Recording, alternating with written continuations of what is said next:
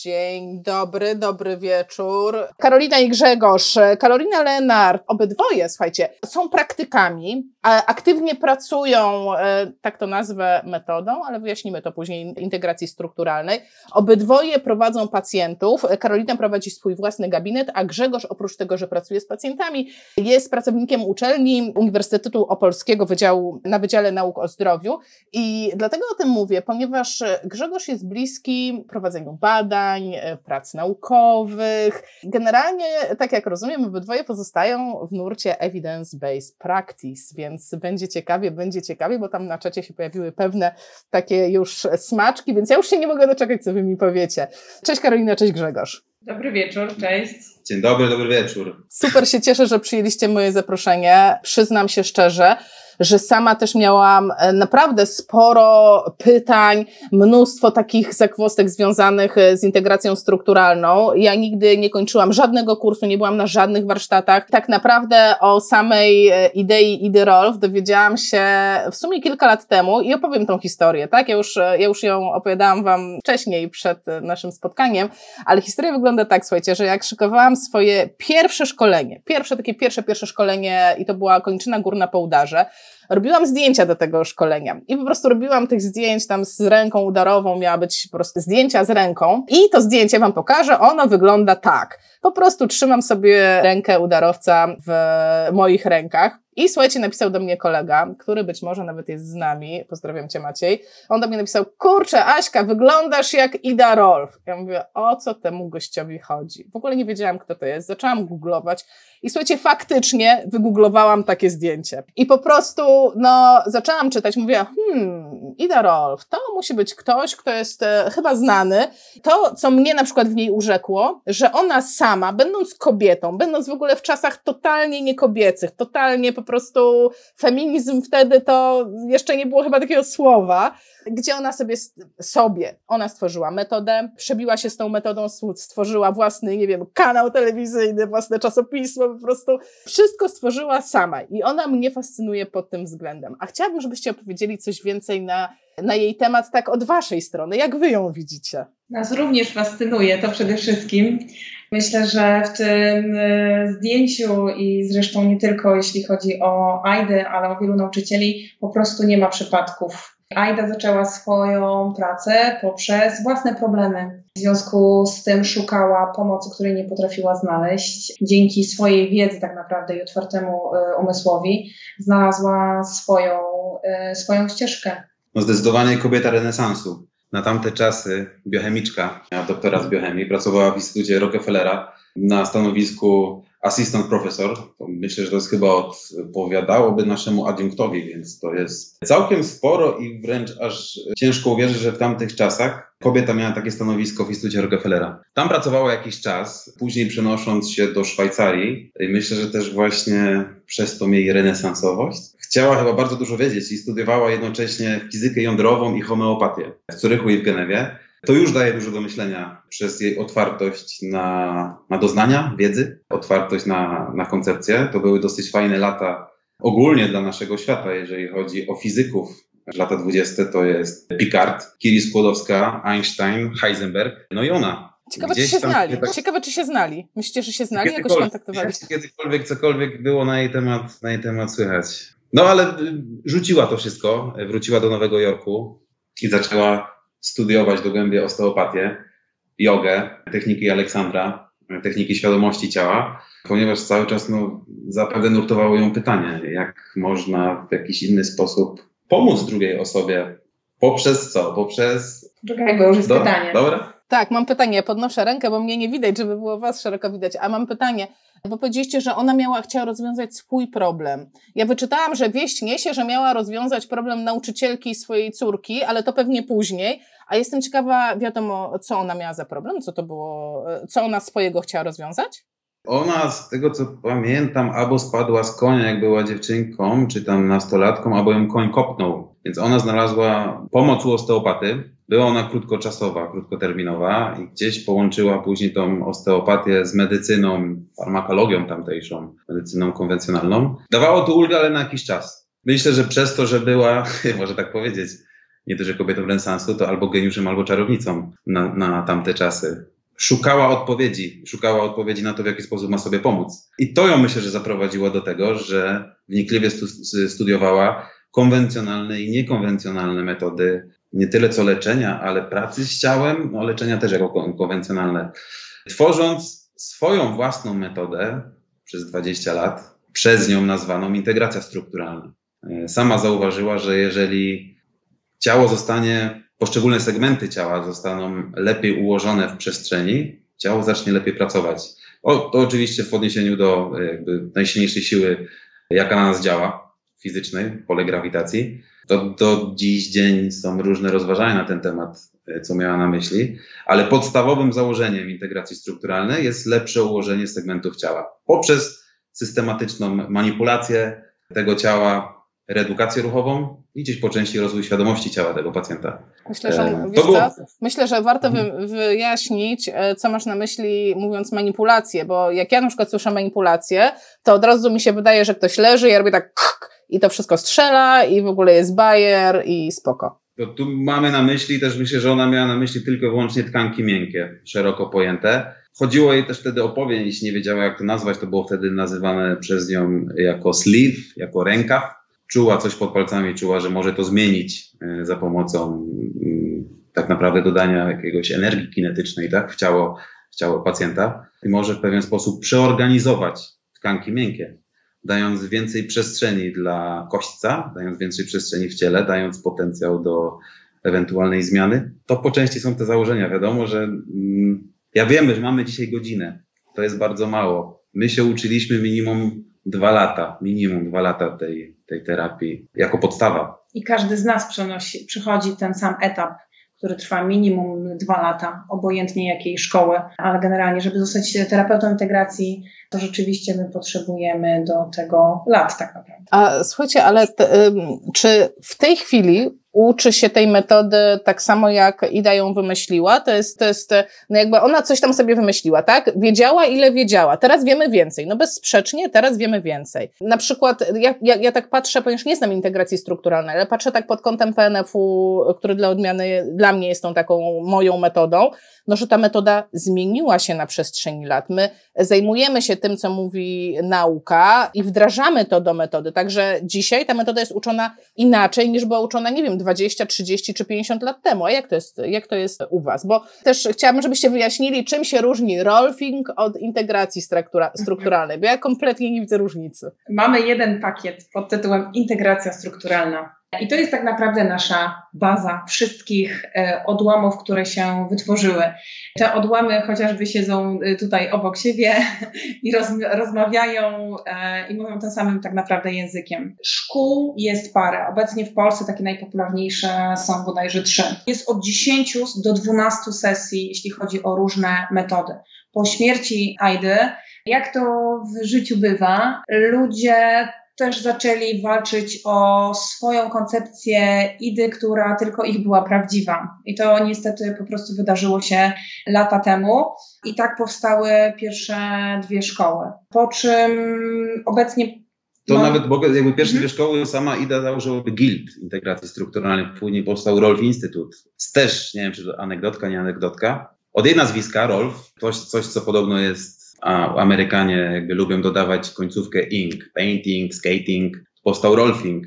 Ona sama nie lubiła tej nazwy, y, bo stworzyła integrację strukturalną, aczkolwiek Rolf Instytut i później zawiązało się rolfing, co dzisiaj się wiąże z trademarkiem, z logiem tego chłopczyka, tak może, może będzie widać. To są jakieś takie różne zażyłości. Terapeuci integracji strukturalnej nie mogą mówić o sobie rolferzy, ale rolferzy mogą mówić terapeuci integracji strukturalnej. Ale możemy mówić o sobie terapeuci integracji strukturalnej. To przede wszystkim myślę. Terapeuci, i... tak, metody Rolf. Mhm. Rolf metod, więc. Mhm. I wy jesteście różnymi terapeutami. Jak, jak tutaj siedzicie, to ty, Karolina, jesteś, nie wiem, ty jesteś rolferką, a Grzegorz jest tylko terapeutą integracji strukturalnej, czy na odwrót? Weźcie mi to rozjaśnijcie. Ja jestem terapeutą Anatomy Trains, pracuję w 12 sesjach. Jestem terapeutą integracji strukturalnej, niby z tego pierwszego nurtu, od korzeni.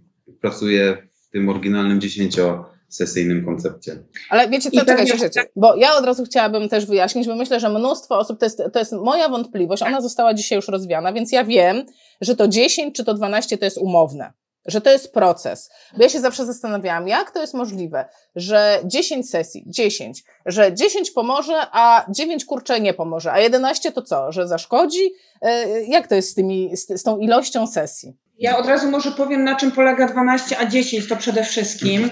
Jeśli chodzi o ACI, czyli w tej metodzie, w której ja pracuję, w sensie jeśli chodzi o tę odłamie, my y, mamy dodatkowe dwie sesje taśmy spiralnej, ponieważ one są na bazie taśmy Toma Meyersa i mamy kończynę górną. To jest właściwie jedyna różnica, ponieważ same sesje są usytuowane dokładnie w tych samych miejscach. Więc nasza pierwsza sesja będzie wyglądała dokładnie takie samo. A co najważniejsze, że założenia tych naszych sesji i celem jest lepsze ułożenie segmentów ciała w przestrzeni. Dokładnie. to jest najbardziej rdzeniowe rdzeniowy cel. Później wiadomo, wraz z rozwojem tych szkół, różnych odłamów, jest ich chyba dzisiaj 17 albo 19, ktoś coś dodawał, ktoś miał większą namiastkę jakby psychosomatyki, ktoś więcej biomechaniki, w zależności od tego, jak to chyba z instruktorów też tą metodę przetrawił i zrozumiał, później nauczał.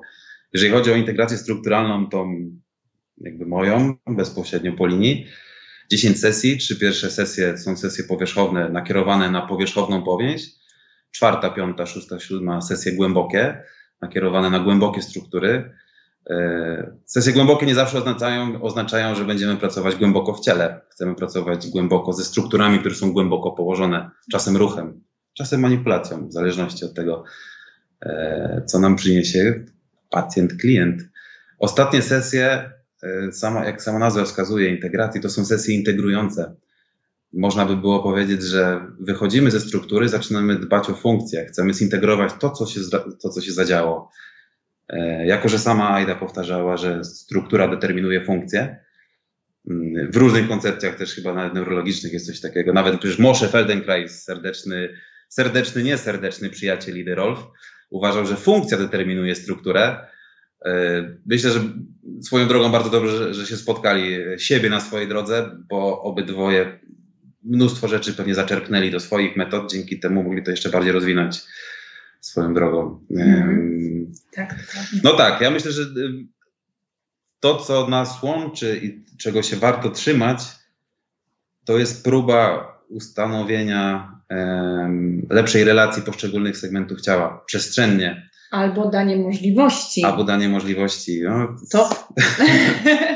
My się uśmiechamy, no ponieważ właśnie e, zachodzi dyskusja między nami, ponieważ tak e, mocno e, z jednej strony właśnie ważymy słowa, mm, a z drugiej strony po prostu dla nas to jest ciągle po prostu taka, e, oczywiście w cudzysłowie, zabawa. Zabawa w tym, żeby żeby właśnie iść w tą stronę, e, żeby podążać za pacjentem, bo to jest przede wszystkim nasz pacjent jest główną rolą, no tak. a nie, e, nie terapia. Żeby odkrywać, uczyć się, cały czas się uczymy.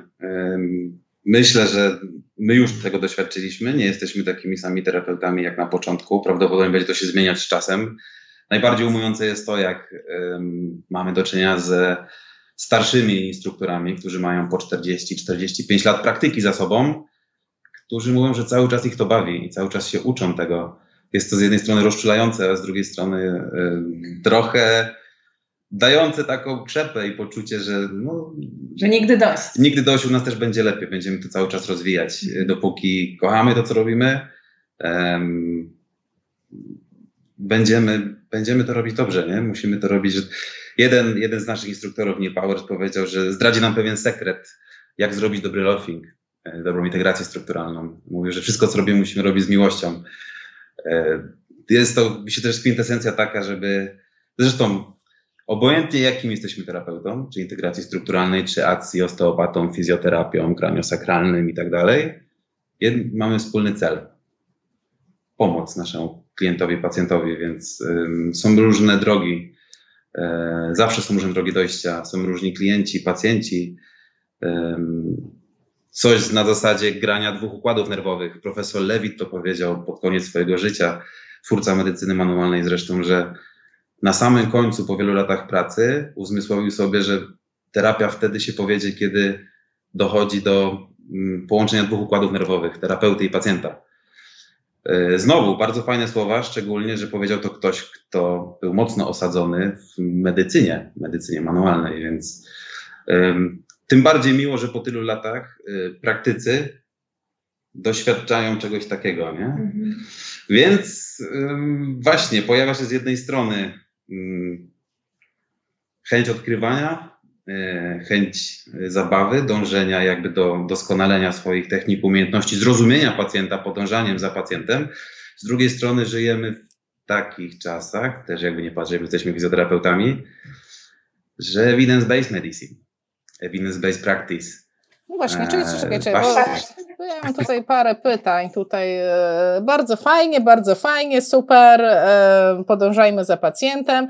E, mam pierwszą taką uwagę, że i tak na końcu gdzieś jest funkcja, więc ja tutaj jednak będę przebijać się z duchem Meginoty i moim PNF-em, że jednak na końcu gdzieś my się zbiegamy i tak jak wy mówicie, że robimy to różnymi sposobami. Ja bym chciała troszeczkę zatrzymać się na tych emocjach, no bo połączenie dwóch układów nerwowych, przebijają się emocje e, i ten czynnik taki emocjonalny bywa krytykowany. Tak? E, nawet w komentarzach w zapowiedzi tego live'a e, były takie zarzuty, no że, no, że to jest takie jednak dalekie od evidence base, jak my mówimy, dobra, no to gdzieś tam, nie wiem, w twojej powięzi zakodowały się emocje i teraz ja ci uwolnię te emocje, bo zmanipuluję ci powięź. I to brzmi rzeczywiście, no, no, no powiedzmy sobie szczerze, jak latanie na dywanie, odnieście się do tego.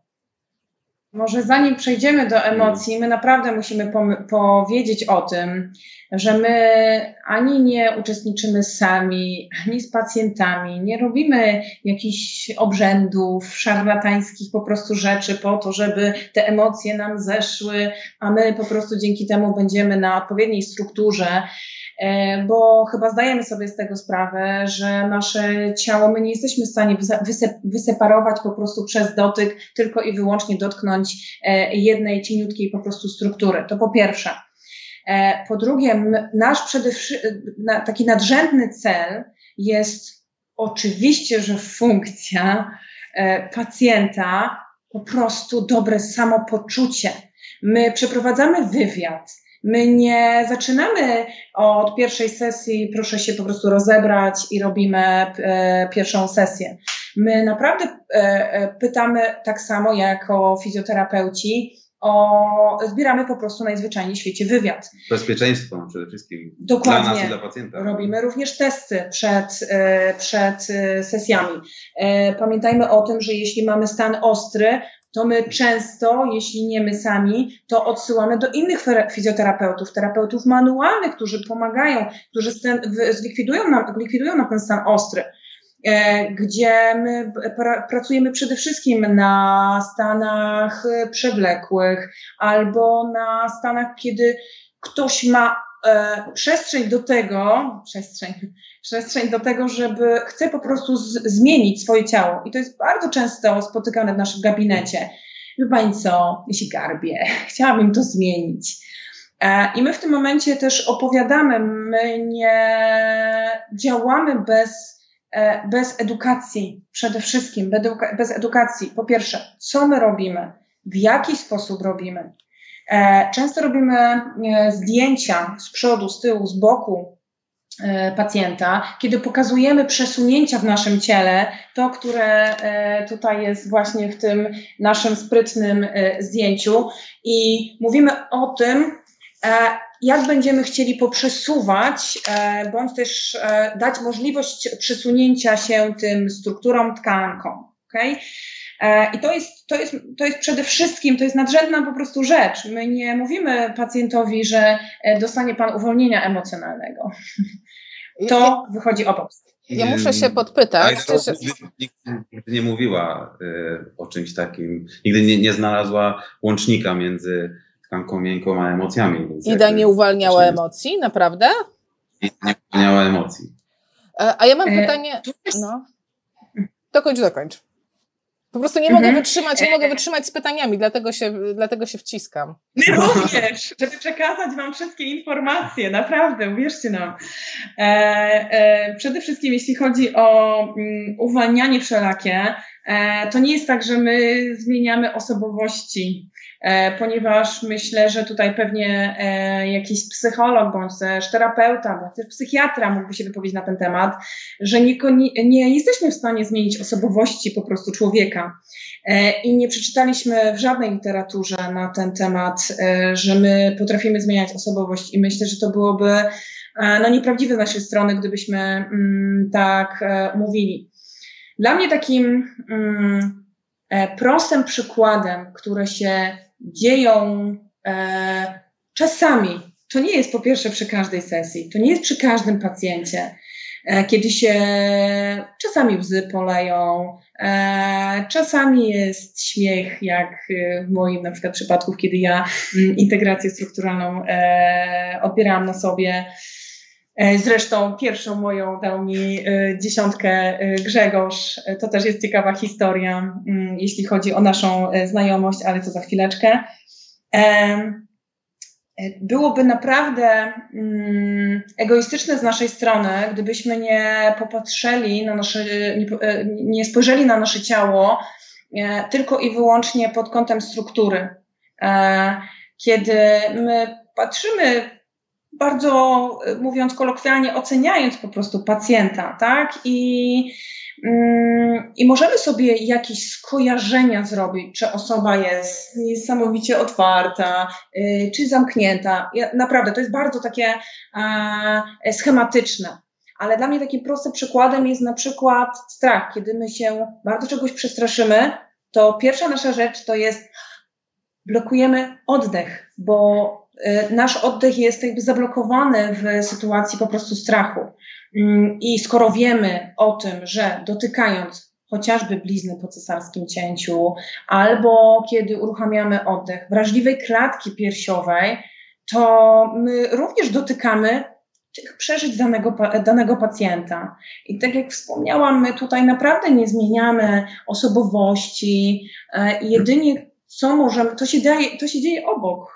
No, owszem, trzeba o tym pamiętać, o jakby reakcji fizjologicznej, tak, które idzie jakby za emocjami, za strachem, za innymi rzeczami, wyrzut kortyzolu, adrenaliny, noradrenaliny. Sami wiemy z mądrych książek, yy, że te hormony wpływają na tkankę łączną. Wiemy, jak wpływają. Yy, myślę, że zawsze my musimy pamiętać, że owszem, ciało, soma i psychę to dwie strony tej samej monety. Z dużym prawdopodobieństwem jedno na drugie może wpływać, ale czy tak jest? No właśnie.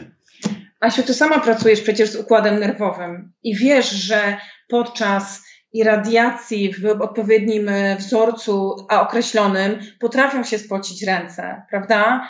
E, więc e, tak naprawdę może to byłoby, niczym się różni PNF od integracji, ale każda metoda potrafi u, u, uruchomić takie, a nie inne reakcje. Tak, e, tak, zgadzam się jak najbardziej. Ja nawet mam takie doświadczenie i to doświadczenie ze szkolenia, kiedy dotknęłam e, stopy e, jednej z dziewczyn i ona się popłakała. Autentycznie. Ja byłam w takim szoku, bo ja takie rzeczy tylko słyszałam, że takie rzeczy się dzieją, ale rzeczywiście dla niej to było tak traumatyczne, że e, autentycznie się popłakała, więc absolutnie no, też gdzieś mam takie doświadczenie ale tak, żebyśmy troszeczkę zeszli e, z tych tematów takich emocjonalnych, bo na pewno wiele osób się też e, zastanawia, no dobra, opowiedzcie coś więcej o tym rolfingu w ogóle, ale o co chodzi, bo część osób nie wie o co chodzi. I tutaj Łukasz ma ciekawą uwagę e, i też myślę, że warto się do niej odnieść. Już kilka razy słyszałem na innych stronach fizjo, że nie jesteśmy w stanie wpłynąć na powieść, czyli rozluźnić ją e, i tym podobne. Jak to w końcu jest? Jesteśmy w stanie, czy nie? No bo ja, e, ja też będę stała na straży tego, że jak wezmę powieść i zacznę ją ciągnąć, to ja jej, no sorry, ale no nie uciągnę.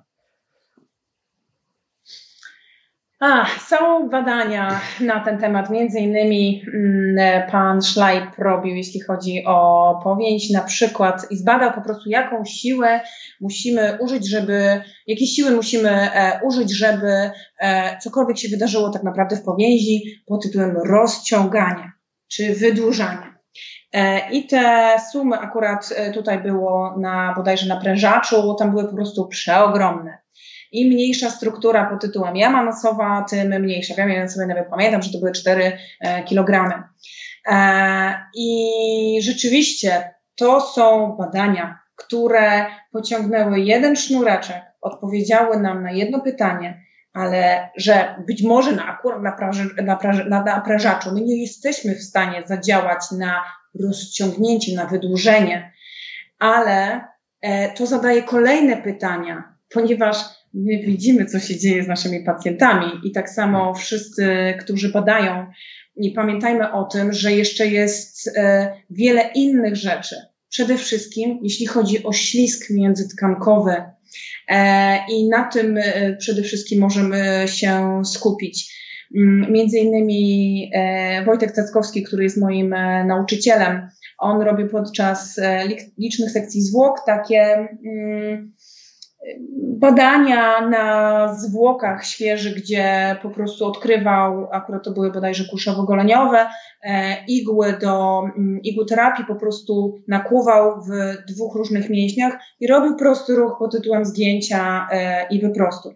Okazało się, że te igły nie szły w taki e, idealny sposób, tylko one poruszały się najpierw jedna, później dołączyła druga, po czym zaczęło, zaczęli drążyć i okazało się, że powięzi międzywarstwowe y, ruszają się w innych kierunkach. My obecnie w, te, w tą stronę e, idziemy, ponieważ nasze jedne badanie pociąga tak naprawdę kolejne sznureczki, ale też no pewnie no, właśnie. Grzegorz ma owszem, dużo do powiedzenia. Owszem, Robert Szlej powiedział, że ta powięź się rozciąga, ale na chwilę przed rozerwaniem.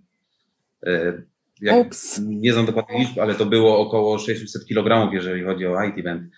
E, I ona się rozciąga dosłownie na moment przed rozerwaniem, więc to, co raczej się dzieje w gabinecie i co przecież Państwo z Tekko też próbują dowieść i już dowiedli, my możemy ewentualnie uplastycznić tą powięź, wpłynieć na, na jej metabolizm, zmianę żelu w zel, żelu w zol, odwrotnie dodanie temperatury swojej dłoni już będzie wpływało, dodajemy pewien bodziec, e, bodziec fizyczny. E, zmieniamy jakby biochemiczną postać tej powięzi. Na tym się powinniśmy skupić. Powięź od 2008 mamy nowy organ w ciele. Jest on ściśle powiązany z układem powięziowym. Sam Robert Schleip mówił, że dotychczas też to było 2008. Myślano, że najsilniej ureceptorowionym organem w naszym organizmie jest oko mające około 150 tysięcy receptorów. Okazuje się, że powięź ma 100 milionów receptorów. Więc jeżeli podejdziemy do powięzi jako do części układu nerwowego, to zaczyna się inna gra i inna relacja z tym. I praca powięziowa może mieć różny wymiar.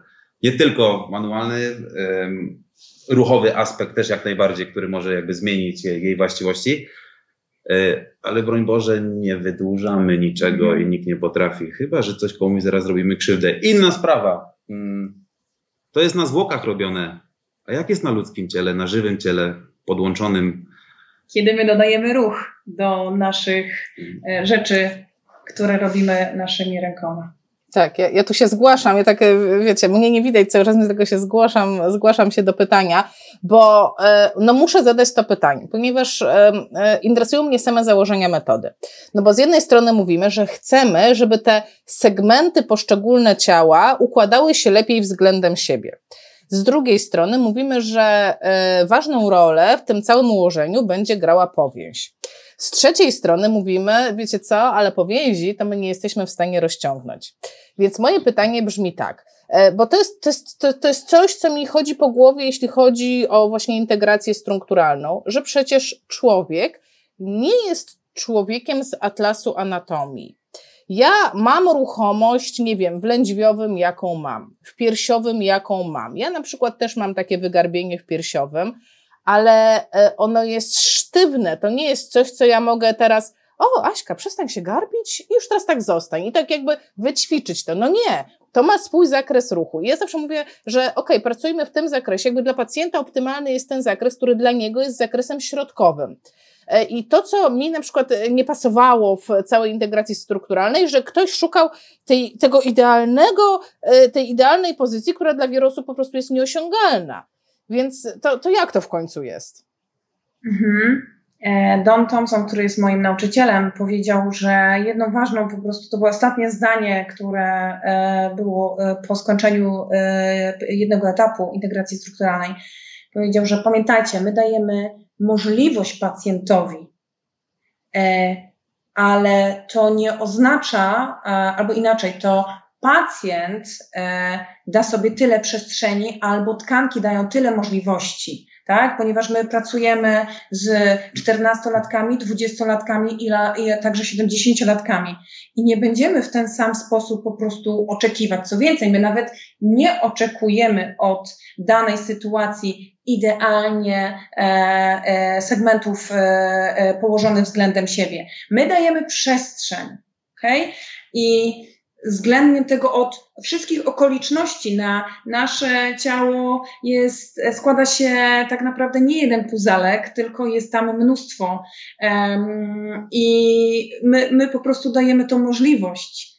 E, a, a propos Twojego odcinka piersiowego, my na to e, patrzymy nie tylko jako tył, tylko my zastanawiamy się, co się dzieje z przodu, jak to wpływa na e, tył, co się dzieje z Twoją miednicą, dlaczego ona, ten piersiowy, tak musi walczyć o utrzymanie e, względem tego, co się po prostu dzieje w miednicy. A miednica ma dwie podstawy, które też mają swoje po prostu filary i które też pewnie coś odpowiadają względem tego, co, o, o czym Ty powiedziałaś. Staramy się najlepiej ułożyć ciało w danym momencie na jakim klient nam pozwala, na jakie jego ciało nam pozwala, jego funkcja, jego struktura. Wiadomo, będziemy zawsze dążyć do ideału, nigdy tego ideału nie osiągniemy. Nie jesteśmy symetryczni, nigdy nie będziemy. E, ktoś kiedyś powiedział, e, że próbujemy, żeby pacjent nasz był bardziej symetryczny, albo stworzyć, żeby był bardziej symetryczny, nic bardziej mylnego. My próbujemy go zbalansować takim, jakim jest. Dać mu tyle, ile można mu dać. E, jest to czysto teoretyczne założenie, mm, jeżeli chodzi o idealne ciało, ciało Leonardo da Vinci, tak, tego gościa, którego wszyscy znamy na tym okręgu. E, to nie, niestety rzeczywistość jest bardziej brutalna. Ktoś jest właśnie starszy, młodszy, inne hormony, takie hormony, taka traumatologia, taka traumatologia. Ktoś jest po złamaniach, ktoś jest bez złamań. Nigdy się nie da uzyskać ideału, albo nigdy się nie da skopiować tego samego u każdego klienta. I pamiętajmy, że my również pełnimy funkcję edukacji, edukatorów, że kiedy my rozmawiamy z pacjentem, kiedy dajemy, zadajemy mu pytania, e, gdzie jest mu wygodniej, e, kiedy są ewentualnie dolegliwości bólowe, e, w których sytuacjach. Zadajemy mu pytania, a dlaczego akurat w tym momencie? My również nie znamy tych odpowiedzi. My się zastanawiamy razem z pacjentem, podpowiadamy, i mówimy, a właśnie niedawno mieliśmy dosłownie przed chwilką dyskusję na temat y, mostka e, i dajemy e, chociażby właśnie podpowiedź, a, a proszę spróbować zacząć e, swój ruch od mostka, a nie od nosa, a nie od miednicy. I to i my sami sprawdzamy to. To nie jest tak, że mamy klucz do każdego po prostu pacjenta to jest tylko odpowiedź i my patrzymy na to, jak ciało, ale też układ nerwowy się zachowuje względem tych naszych podpowiedzi bądź też pytań. 10-12 sesji to nie jest taki stricte jakby przepis na ciało doskonałe. To jest pewna podpowiedź procesu, który chcemy wykonać z pacjentem. Proces jest jeden, finalny, efekt końcowy. Myślę, że też te 10 sesji też gdzieś tak mi się obiło uszy, mam nadzieję, że dobrze pamiętam z treningu 10 e, sesji też IDA stworzyła, żeby było łatwiej nauczyć tego, rozczłonkować to, żeby było łatwiej tą wiedzę sprzedać przyszłym praktykom, żeby nam było bezpieczniej pracować w konwencji 10 sesji. Później, jak się okazuje, te 10 sesji to jest tylko sugestia. E, dajemy pacjentowi tyle, ile on będzie potrzebował tych sesji. A przeważnie to jest integracja z początkiem. A to przeważnie jest właśnie w okolicach 10, czy to różnie tak naprawdę bywa? Jak to jest tak w praktyce, już z gabinetu, jak macie tych pacjentów? W ogóle, e, jak rozwiązujecie taki praktyczny aspekt e, wizyty? No bo to rozumiem, że musi, musi być wizyta, musi być wywiad. E, prowadzicie dokumentację? Dokumentacja, tak? No głupio powiedzieć nie, nie?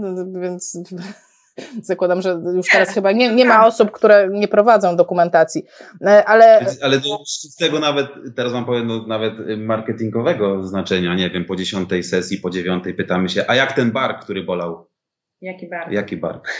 Gdyby nie to, że na początku tego nie zapisaliśmy, bo niektórzy pacjenci jakby, czuje pan jakieś zmiany? No, w sumie nie. Mhm. A nie a do... boli go to i to i tamto. A nie? dzięki dokumentacji my wiemy, co było na pierwszej sesji. I ja mam, e, my tego nie, nie rozmawialiśmy o tym z Grzegorzem, ale ja mam identycznie, kiedy przechodzimy w ostatniej sesji do pierwszego, do pierwszego wywiadu i mówimy, dobra, tu było kolano, e, tu były migreny, a kurczę, rzeczywiście było coś takiego. I dosłownie oni wyrażają się, było coś takiego. A kiedy przyszli z e, tym bólem, to był, to był, to była taka, taki, taki gwózdek, który siedział i w ich ciele nie od tygodnia, tylko od paru tygodni, o ile nie miesięcy. Mhm. A, e, bo tak składam to sobie w głowie tak do całości, no bo jakby troszeczkę zaczynam na to patrzeć w ten sposób, że mniej, my żeśmy to przedyskutowali wcześniej, tak, ale chciałabym to tak jakby ustrukturyzować, jak o tym rozmawiamy, że część osób odbiera integrację strukturalną jako latanie na dywanie, bo wychodzi z założenia, że to będzie tak, e, przyjdzie klient, pacjent powie, boli mnie bark, a ty powiesz, to są twoje uwięzione emocje z dzieciństwa, naciśniesz, właśnie zmanipulowałaś powięź, dziękuję, 200 zł, e, do widzenia i że te, wiesz, taki odbiór. E, a teraz zaczyna się wyłaniać, że jednak to jest normalna wizyta fizjoterapeutyczna, że tam jest wywiad, że tam jest jakieś evidence-based. Co więcej, zaczyna mi się to wpasowywać w ten model biopsychospołeczny, gdzie interesujemy się w wypadku przewlekłego bólu, no ciałem owszem, ale interesujemy się wszystkim tym, co jest dookoła tego ciała, czyli jakie są tam warunki no, psychospołeczne, tak? Nie będziemy się zagłębiać, no bo to jest to, o czym mówicie, tak? Że was to interesuje w trakcie wywiadu. E, tylko wiecie, czego mi brakuje? Odpowiedzi na pytanie, czy, czy zalecacie tym pacjentom jakiś ruch? Czy oni chociaż poćwiczą trochę? Oczywiście, że mamy zadania domowe. I bynajmniej to nie są zadania pod tytułem 10 e, pompek i po prostu planki, e, tylko właśnie e, to jest ten aspekt, o którym już wspomnieliśmy. Mm, to są podpowiedzi bądź też pytania. Mm, przejdźcie na spacer zobacz, co się wydarzyło z Twoim ciałem. Ja wiem, że to brzmi właśnie po prostu jak e, czary mary. Ale nie, ale nie, kiedy... czekaj, czekaj, ja muszę się wtrącić. To, to tak. brzmi tak. jak najnowsze wytyczne WHO dotyczące ruchu. To absolutnie nie brzmi jak, jak czary mary. To są często, Lata, tak, to są często y, podpowiedzi jakby na uważność tego pacjenta, na uważność tego pacjenta, żeby zwrócił na coś uwagę. Na przykład, jeżeli coś bardzo silnie po sesji poczuje jakąś zmianę, że nie wiem, y, czuje się bardziej osadzony na piętach. Na przykład my patrzymy jako terapeuta, że dzięki temu, że on się tam poczuł, my nie mamy pojęcia, jak on się czuje, to jest jego proces, jego sprawa. Ale widzimy, że dobra, jego kręgosłup, jego kość krzyżowa, odcinek lędźwiowy się troszeczkę lepiej ułożył. Nie wiem, chcieliśmy go widzieć bardziej z tyłu, to się zadziało. On to poczuł, że jest bardziej na piętach. Dobrze, to idź i poczuj to, że jesteś na piętach. Pierwszy dzień, drugi, bądź w kolejce sklepie, stój sobie, wróć do tego odczucia, utrwalaj wzorzec pewny, mm -hmm. jakby baw się układem nerwowym. Mm -hmm, to chyba z PNF-u. e, a nie, no tak naprawdę my, my bardzo dużo tego aspektu ruchowego dajemy. Zarówno jeśli pacjent leży na kozetce, na kozetce, to my dodajemy ten ruch jeżeli chcemy, jeżeli chcesz, nam tak też mówili, chcesz mieć jakiś wzorzec, e, wzorzec ruchowy, chcesz mieć wzorzec chodu, to pracuj na kozeczce w tym wzorcu. Dlatego mamy kolano do góry, zegnij stopę. Chcemy zmienić daną funkcję. Pracujmy już w danej funkcji. Od Dla, razu. Dlatego, A, Megi, dlatego, me, dlatego Megi wynalazła wzorce. No prosta. No, tak, myślę, że, że mamy wiele połączeń tak naprawdę i stąd też tym bardziej jestem przeświadczona o tym, że to, o czym ty powiedziałaś, o lataniu na dywanie, to jest tylko i, i wyłącznie czyjeś wyobrażenie, tak? To jest tak samo jak historia mm, pani Agnieszki Stępień, która y, parę tygodni temu była u ciebie, kiedy miała po prostu fantastyczną historię z lekarzem, kiedy lekarz powiedział jej, pani się odczepi od tego centrum. A ona była przekonana o tym, że to jest po prostu klucz, tak? E, I bo ktoś ma przekonanie i ten lekarz miał przekonanie. I, ale wiecie co? E, e, ale to, co wtedy też Agnieszka powiedziała, że e, nie, pozwal, nie pozwolano jej, czy nadal jakby nie ma takiej zgody, żeby występować na konferencjach poważnych bez badań naukowych, że jednak to jest ważne. No i ona te badania prowadzi, mówi, wiecie co, no udało nam się już znaleźć tam, nie wiem, kąt pochylenia miednicy, zbadaliśmy to, sprawdziliśmy to. Czy coś takiego można powiedzieć o integracji strukturalnej? Czy ktoś cokolwiek zbadał, że na przykład, no nie wiem, no taka najprostsza rzecz, że ten ten pacjent rzeczywiście zmienia się po takiej sesji. No bo na przykład mnie by to interesowało, czy to jest, bo, bo wiecie jak to jest. Ja na przykład bardzo pragnę, żeby moi pacjenci się zmienili, więc ja tą zmianę widzę, patrzę i mówię, wow, super zmiana, ale ja robię zdjęcia, nie? I potem okazuje się, że jednak jest e, subtelniejsza niż w moim wyobrażeniu. E, jak to jest, jak to jest w integracji? Badacie coś, nie badacie? Jak to tam EBM? Właśnie, generalnie e, całości natłoku badactwa różnych metod, można powiedzieć, że na tle innych metod wypadamy blado. Jest tego mało. Jeżeli chodzi o przeszukiwanie PubMedu, Medline'u, e, Pedro, możemy generalnie wyszukać z 11 publikacji, które są wartościowe merytorycznie. E, odległości między nimi są czasem duże, lata 90., lata 80., 2000, 2020, 2021, najnowsze chyba będą. Jeżeli chodzi o mm, wartość naukową, trzy z nich są w skali Pedro. Część ludzi, którzy lubi evidence-based medicine, zna to pewnie tą skalę Pedro, zna, znajdzie tam trzy artykuły pod tytułem, jak tam wpiszą Rolfing, na pewno znajdą trzy artykuły. Jedny jest 3 na 10, słabo 6 na 10, 7 na 10 średniaki, które już warto, e, warto gdzieś tam badać. No, na szczęście proces badactwa się rozwija. Mamy coraz lepsze sprzęty naukowe, które są bardziej wnikliwe, mamy coraz lepsze pomysły. E, dzięki temu myślę, że to też jest duża, duża zasługa połączeniu powoli, mm, też które myślę, że nasza ekipa próbuje robić połączeniu między praktykami a naukowcami. Rozmawiamy z praktykami, próbujemy to, co oni powiedzą, przecież to oni pracowali 40 lat, oni mają te doświadczenia pod ręką, spróbować przenieść na papier, przenieść do laboratorium. Ciężko, dlatego tak mało badań, Ciężko jest to zrobić. E, potrzeba rolfera, który to zrobi. Za darmo. Tak wyglądają badania. E, nie jest to łatwa sprawa, nie jest to łatwa sprawa pod kątem metodologicznym. Dużo osób też zarzucało gdzieś tam nam, że będzie nam ciężko metodologię, że nikt wam tego nie, nie przypuści. No ale jak to? 10 sesji, wiemy co mamy robić na każdej sesji. E, da się. Myślę, że jak gdzieś tam sobie też pogrzebiecie, myślę, że my też jakieś pewnie wrzucimy artykuły, zobaczycie, że te nowsze artykuły są już coraz bardziej e, przaśne, że tak powiem. E, otwierają e, oczy, otwierają nowe propozycje, nowe propozycje współpracy. Już dzisiaj Wam mogę sprzedać, że zaczynamy badania na grupach treningowych jako e, European Guild i nawet udało się zaangażować Schleipa, żeby uruchomił e, Rolf Association w Monachium. Tam też będziemy ze sprzętem i też będziemy badać grupy treningowe. Skoro przepis jest dobry, dyszka jest dobra, e, mamy jedną metodologię, możemy badać. Czemu nie? Myślę, że to coraz bardziej się rozwinie, tym bardziej, że mm, mamy za sobą sporo spore wsparcie, jeżeli chodzi o praktyków i nawet teoretyków naukowców, jak Rolf Research Foundation, samo EXI, Anatomii Training na 100% ma e, swój dział naukowy, więc wystarczy, tak mi się przynajmniej na dzień dzisiejszy wydaje, słuchać się wzajemnie, e, być bardziej otwartym między światem nauki a praktykami i spróbować wyjaśnić to. Jest coraz lepiej, e, coraz więcej wiemy na temat powięzi, pojawiają się pewne hipotezy, jeżeli chodzi choćby o same, samą pracę z emocjami. Wiemy, że Berlucci i Ante, Antelotti opracowali model w 2010 roku, model um, torowania introceptywnego. Mamy ewidentnie rozpisane, co się dzieje na poziomie interocepcji aż do wyspy w układzie limbicznym. Jest pewien szlak. Może, nie wiem, zastosujmy jakieś testy um, na zmianę jakby emocji, zobaczymy, jak to się będzie rozgrywać. Mamy to z poziomu psyche jest sporo pomysłów, jest sporo hipotez, które można sprawdzić. Czym więcej będziemy dyskutować, bo też tak to często się odbywa e, w moim przypadku. E, ja dzwonię do moich praktyków, do moich nauczycieli, z nimi rozmawiam.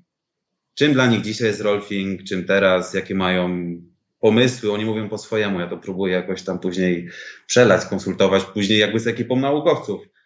E, no i jakoś dajemy radę. Myślę, że będziemy dawać radę coraz bardziej, tym bardziej, że myślę, że całe środowisko integracji strukturalnej jest mega otwarte e, na współpracę.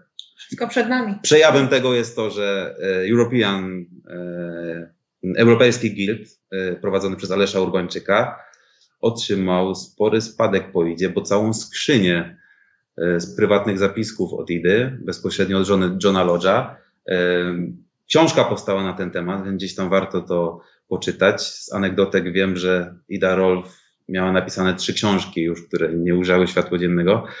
Także jest kupa rzeczy, które teraz warto odgrzebać, jakby zobaczyć, e, o co chodziło tej kobiecinie. E, no i wiecie co, mamy w końcu jakby sprzęty badawcze, jakby całkiem przypadkiem. mamy tutaj na przykład, żeby też nie reklamować, ale mamy e, urządzenie do pomiaru autonomicznego układu nerwowego. Ja kiedyś na jednej z konferencji tam mieliśmy coś tam o integracji strukturalnej, i dyskusja zeszła na nerw błędny, układ autonomiczny i mówię, fajnie, fajnie, tylko nie da się tego zbadać. Po czym jeden się zgłosił, jak nie, my badamy, mamy taki sprzęt w Niemczech i w ogóle i odruchy wegetatywne. Da się, jakby jest coraz więcej sprzętu, którym możemy w jakiś sposób odpowiedzieć na te pytania, ale myślę, że y, gro, lwia część badań y, i dowodów jakby naukowych nie jest dzisiaj dostępna, bo nie mamy narzędzi badawczych Prawdopodobnie może tak być. Zobaczcie też, jaka zrobiła, jaka jest rewolucja ogólnie w świecie powięzi, tam chyba po 2000 roku, kiedy metody obrazowania były lepsze. Można było zrobić USG, było coraz mocniejsze USG i zaczęto jakby faktycznie widzieć, e, że to nie jest zwykły sleeve, zwykły rękaw. E, zaczęto bawić się na bardziej na poziomie komórkowym. Helen Langewin z Harvardu, sam Robert Schleich ze swoją osobą, całą swoją personą, która ja zawsze dla niego mówię, to jest prawdziwy connective tissue. E, no, prawdziwy koleś, który on integruje wszystkich ludzi, wszystkich terapeutów, jeżeli chodzi o świat nauki. Nie ma granic, nie ma barier, dlatego się to tak rozwija, e, sam ten, myślę, świat powięziowy. Spoko, może to będzie jedną wielką bójdą. Udowodnijmy, że to jest bójda. A gdybyś, gdybyś miał taką możliwość, załóżmy na chwilę, że po prostu granice nie istnieją, masz e, możliwość zbadania wszystkiego, e, dostałbyś jakiegoś po prostu hipergranta, nie wiem, panie Grzegorzu, tutaj, nie wiem, milion dolarów pan dostanie, nie wiem, czy to jest duży grant, czy mały, ale myślę, że za milion to już tam coś się zbada. To co byś zbadał? Jakbyś mógł coś zbadać, jedną rzecz, zaprojektować jedno pytanie badawcze, to co by to było? Pogadałbym z praktykami najpierw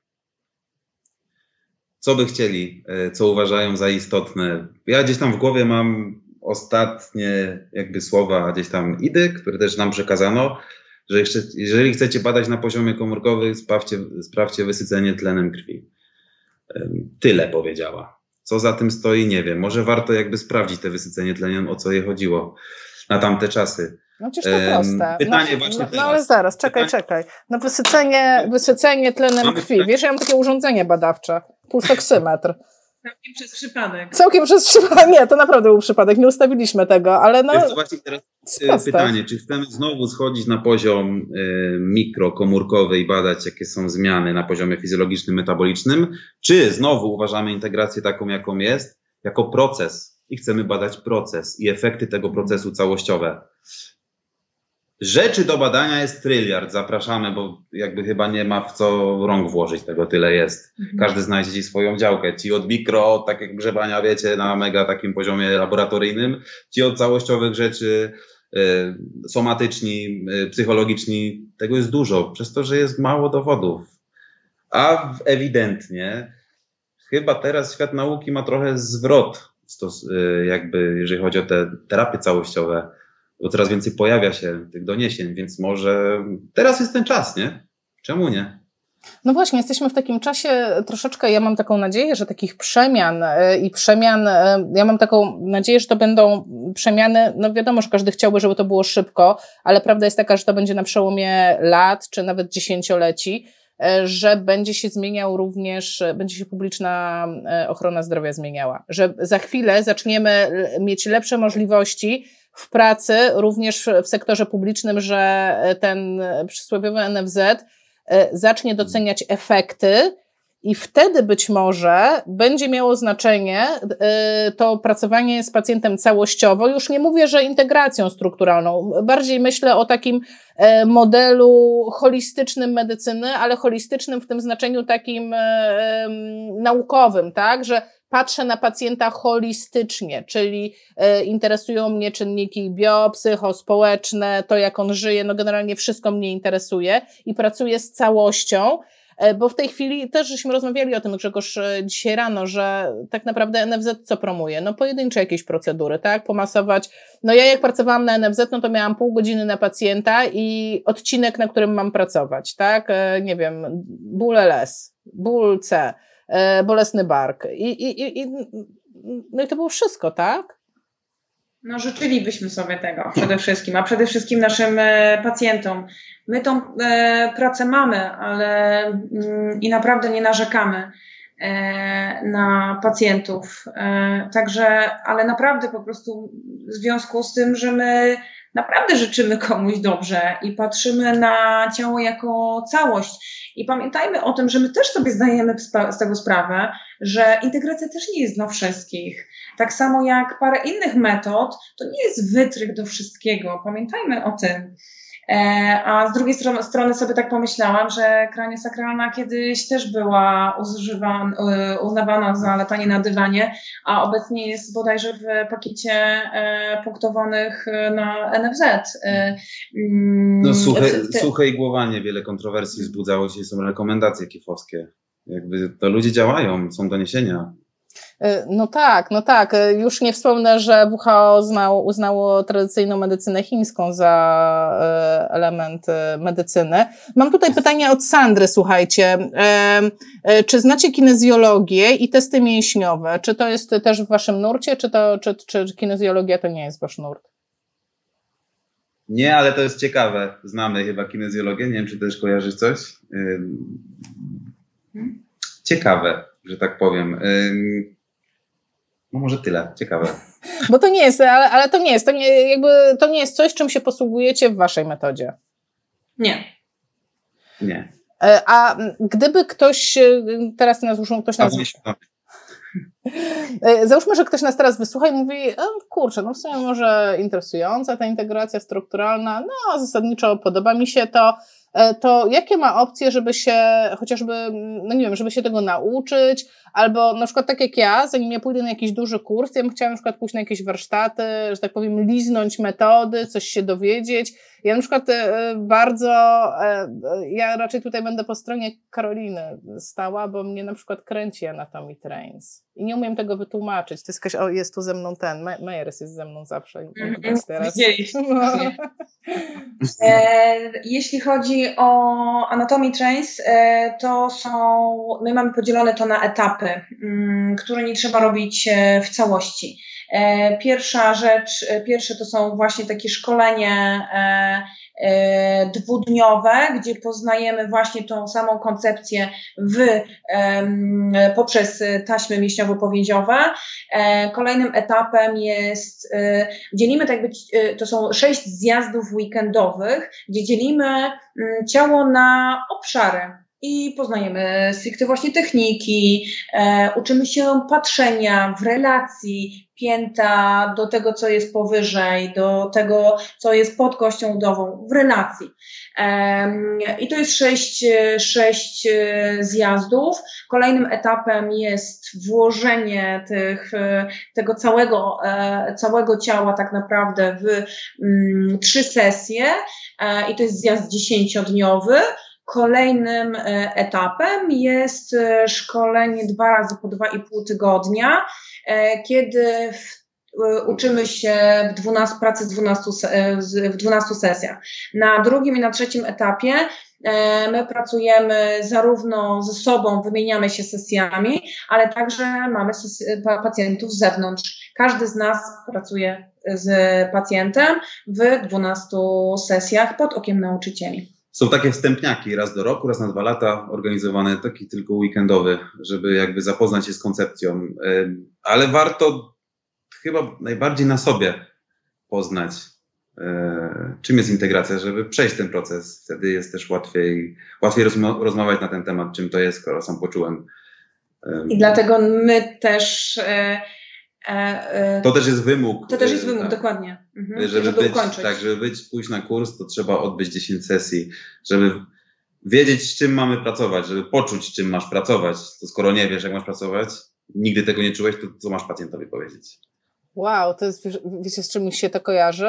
Z psychologami. To jest coś, czego mi super brakuje w fizjoterapii, e, tych sesji takich, oczywiście zapomniałam teraz słowa, jak to się nazywa, e, że, że e, sami psycholodzy ze sobą rozmawiają o tym, co przechodzą, tak? E, Superwizję. Dziękuję, superwizji mi brakuje I, mi, i mnie to trochę pachnie superwizją, to co żeście mi teraz e, opisali. Takim, że najpierw muszę się zapoznać, a potem jednak rozmawiamy o tym, co, że wymieniacie się tymi informacjami, co się, co się z wami dzieje i z pacjentami. W związku z tym, że to jest proces, e, to naprawdę jest to z naszej perspektywy, na samym początku, kiedy ja podchodziłam do tego trzeciego etapu, ja mówię, po co po prostu mi ta, te 10 sesji, które dawał mi e, Grzegorz, skoro przecież na tym trzecim etapie e, przejdę całą integrację. Ale absolutnie ma to, ma to sens. Przede wszystkim jedna ważna rzecz, doświadczenie przeżyte na sobie i zaufanie do tego, co się dzieje bo też błędnym rozumieniem jest to, że od pierwszej sesji my zaczynamy poprawę. Nie, bywa różnie. E, to, co nasze ciało odbiera, zresztą chyba w każdej terapii, w większości terapii również gdzieś jest w okolicach mhm. połówki, e, jest, bywa różnie, tak? E, a to jest tak samo jak w, na wakacjach też po prostu dwutygodniowych, mm, siódmy dzień mamy kryzys. No tak wygląda po prostu nasza fizjologia i myślę, że to, to, dla mnie, z mojego punktu widzenia osobistego, to przede wszystkim to są doświadczenia, dzięki którym my jesteśmy e, spokojni, ponieważ wiemy, że jest to proces. Super. A też, słuchajcie, widzę, że się czas kończy. Tak, e, jeszcze... tak. Właśnie chciałam powiedzieć, że kończy się czas, ale jeśli, jeśli możemy, e, bo jest parę pytań i chciałabym je odczytać. Kinga, Kinga się pyta, jak się przekłada wysycenie tlenem krwi na jakość tkanek? Nawodnienie organizmu też pewno ma znaczenie. Czynnik decydujący pośrednio o powodzeniu terapii. Ja z tym nawodnieniem bardzo się zgadzam i ja mam bardzo dobre doświadczenia właśnie z pracy z pacjentami po udarze, gdzie, e, czy w ogóle z neurologicznymi pacjentami, gdzie właśnie e, kieruję swoją uwagę na tkanki, można powiedzieć na powięź, niech tak będzie, już trudno, powiedziałam to głośno, E, i gdzie właśnie skupiam się na tym, żeby pojawił się ślizg, żeby dać przestrzeń do pracy, e, tego, co żeście mówili, że e, struktura ogranicza funkcję, więc ja muszę zmienić tą strukturę, żeby się zmieniła funkcja. Z drugiej strony, jak zmienię funkcję, to ta funkcja zacznie mi kształtować strukturę. Jezu, Asia, ty latasz na naszym dywanie. Gorzej. Gorzej, ja tego uczę nawet, więc. No, Ale słuchajcie, też no tkanki tak. miękkie, duża część tkanek miękkich, między innymi powiem, to też jest świetnik wszystkich syfów, metabolitów, przecież leków i tak dalej, więc ta wola też jest po to, żeby jak my to ruszymy już, żeby to po prostu wydalić z ciała. Mhm. I to jest również nasze zadanie e, domowe, żeby zwiększyć, e, zwiększyć ilość e, wody, w sensie picia. E, tutaj bardzo fajny głos jest, słuchajcie, przeczytam, e, Dorota e, napisała, jestem zoofizjoterapeutą, pracuję między innymi metodą STEKO i rezultaty są zadziwiające, zafascynowała mnie integracja strukturalna, dziękuję. Rozumiem, Dorota, że ty pracujesz ze zwierzętami, czyli że ty te zwierzęta tam e, powięziowo je tam e, Boże, użyję tego słowa, manipulujesz, tak? Ale mnie się na przykład nie podoba to słowo manipulacja, bo ono ma taką inklinację, że ciach i już. Myślę, no. że mobilizacja jest e, tak, jest częstszym przede wszystkim e, tak wizualnie, jeśli chodzi o nasz ruch, e, to raczej się kojarzy to z mobilizacją niż. O, z definicjami jest różnie, ale lepiej, lepiej w ten sposób, myślę. Tutaj dostajecie. Na zwierzętach się nie da zrobić integracji na 100%. Od razu wyprzedzam pytanie. Nie da się, a dlaczego? No gdzie? No przecież potrzebny nam jest pacjent aktywny czujący, Dorota, Dorota robi, ma psy i koty. Ale chodzi o integrację strukturalną, nie o manipulacje powięziowe. Nie macie doświadczenia na psach i kotach, więc po prostu. Albo tak. czegoś jeszcze nie wiemy, dobrze, nie, nie, nie, nie, zamykamy, nie zamykamy. Czegoś jeszcze nie wiemy. Tak, dostaliście mnóstwo komplementów, których nie będę czytać, po prostu przeczytacie je sobie przed snem, e, żeby się y, popławić jak ja bym się jeszcze mógł y, odnieść do tak. terapeutów, którzy z tego słuchają, integracji wszelkiej maści. Słuchajcie, jakby Rolf Research Foundation organizuje konkurs, to już jest druga edycja. Możecie sobie w gabinetach, we swoim własnym y, zakątku robić takie case study, zrobić 10 sesji, wybrać jakieś narzędzie badawcze. Ja tutaj y, służę pomocą, jeżeli chodzi o ewentualny dobór tej metody, opisać to, co robicie. No zachętą, myślę, że taką 500 dolarów można wygrać. Mam nadzieję, że tego nie wytną. mówiłaś, że jest, jest pewien algorytm, ale tak, Research Foundation e, daje za najlepsze case reporty pieniądze, tak, dolary, żeby troszeczkę też do zachęcić, pomóc, jakby też w opublikowaniu tego e, w statystyce. Generalnie ma to za zadanie promować, więc jak najbardziej w swoim zacisznym gabinecie, słuchajcie, to jest jeden klient. E, być może poprzez to dacie trop dla, dla większego badania, bo wyjdą naprawdę powadające rzeczy, albo interesujące, albo ktoś łapnie, wychwyci to w locie, więc jest coś takiego. Na Rolf Research Foundation jest case study e, konkurs. E, do 31 e, października będą kolejne edycje na 100%. Myślę, że no gdzieś tam warto, jeżeli ktoś tam jakieś ma aspiracje albo nie ma, naprawdę też się odezwijcie. Mamy mnóstwo kwestionariuszy psychologicznych, pomysły na badanie, dobry sprzęt. Gdzieś w Opola Dolnośląskie jak najbardziej. Karolina chyba będzie robiła case study, coś czuję. No. Że tak powiem, to już pół, żart, pół, pół, żartem, pół żartem, pół serio. Ja jestem w komitecie oceniającym case study, więc y, Wszystko. Może, może, wygrasz. Wszystko przed nami. Naprawdę. Mam nadzieję, że się spotkamy za, jak nie za rok, to za dwa i będziemy tutaj po prostu linkować Wam e, tak naprawdę po, pewnie początki, ale e, początki, które będą podwalinami do czegoś e, wielkiego. No słuchajcie, jest nieźle. Naprawdę jest też nieźle na poziomie nauki i to rusza. Może tego jeszcze nie widać jakby po publikacjach, ale jakby z tej strony, gdzie jakby mamy dojść do tego, mamy wgląd, co się dzieje na poziomie choćby Fundacji Iderol, to ruszają grubo z badaniami, więc będzie, będzie na pewno lepiej, będzie więcej doniesień. No, pojawiły się nowe pokłady nie? energetyczne, nowe pokłady siły, żeby to robić. E, więc no, dajcie nam czas. Tak, badajcie, badajcie, badajcie. A ja mam jeszcze takie po prostu e, ostatnie final question, zamykające, e, dobijające do portu naszą rozmowę. Jakbyście mieli dać taką jedną złotą poradę osobom, które nie są terapeutami integracji strukturalnej, tak jak ja. ja no ja nie jestem, tak? Ale co nie znaczy, że mhm. nie jestem zainteresowana moim pacjentem, że nie chcę pracować lepiej. E, taka jedna złota rada, co by to było? Ale dla terapeutów czy dla pacjenta? Dla terapeutów. Dla terapeutów. Mhm. Ja już to mówiłem, żeby to robić z miłością.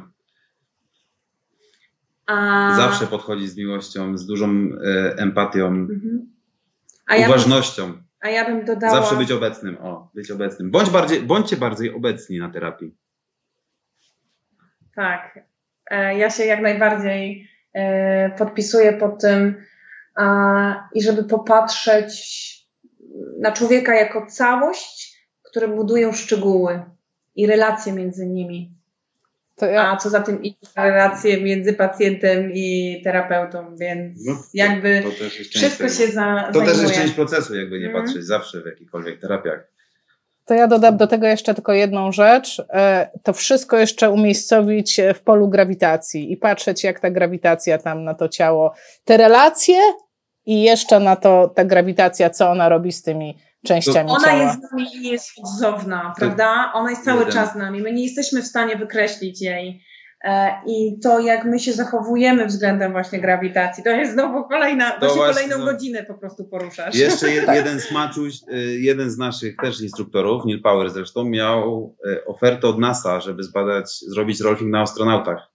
Coś tam się zadziało, że jednak jakiś to e, inny gość przejął, że tak powiem, mm, uzdrawianie astronautów, ale prawie obliśmy się przez to, co, co tak naprawdę, co my robimy, czyli zrolfować człowieka, który miał tą grawitację i nie miał jej. E, myślę, że trzeba się odesłać do NASA albo jakby sprawdził kolebki, ale faktycznie jakby się dało wiedzieć więcej na temat tej grawitacji, jak ona mhm. wpływa na te, nawet już wiecie, nie chodzi o integrację strukturalną, ale też na ogólnie na, na, na poziomie też metabolicznym, komórkowym, wejść tam bardziej. No w końcu ona jest non-stop, nie, nie wyłącz, tam na górze wyłączają ją na chwilę, no ale tu ją mamy. Dokładnie. Nie chcę Was straszyć, ale Paulina e, napisała zapraszamy ponownie, Asia też się dowie czegoś nowego chętnie, także zostaliście zaproszeni od razu na drugą część. Karolina Lenart i Grzegorz Jędrzejewski, bo też padło pytanie, jak ten miły pan się nazywa. W opisie live'a jest, słuchajcie, jest, jest i Karolina, jest i Grzegorz. Słuchajcie, bardzo Wam dziękuję. Dziękuję Wam za fantastyczny wieczór. Dziękuję w imieniu wszystkich, którzy byli, bo widzę, że tutaj same pozytywne komentarze. Także macie zaproszenie na pewno na część drugą. Może o grawitacji, może właśnie powinniśmy godzinę przegadać tylko o grawitacji. Czy to nie byłoby super? No to trzeba, tam, no, trzeba poszperać, można.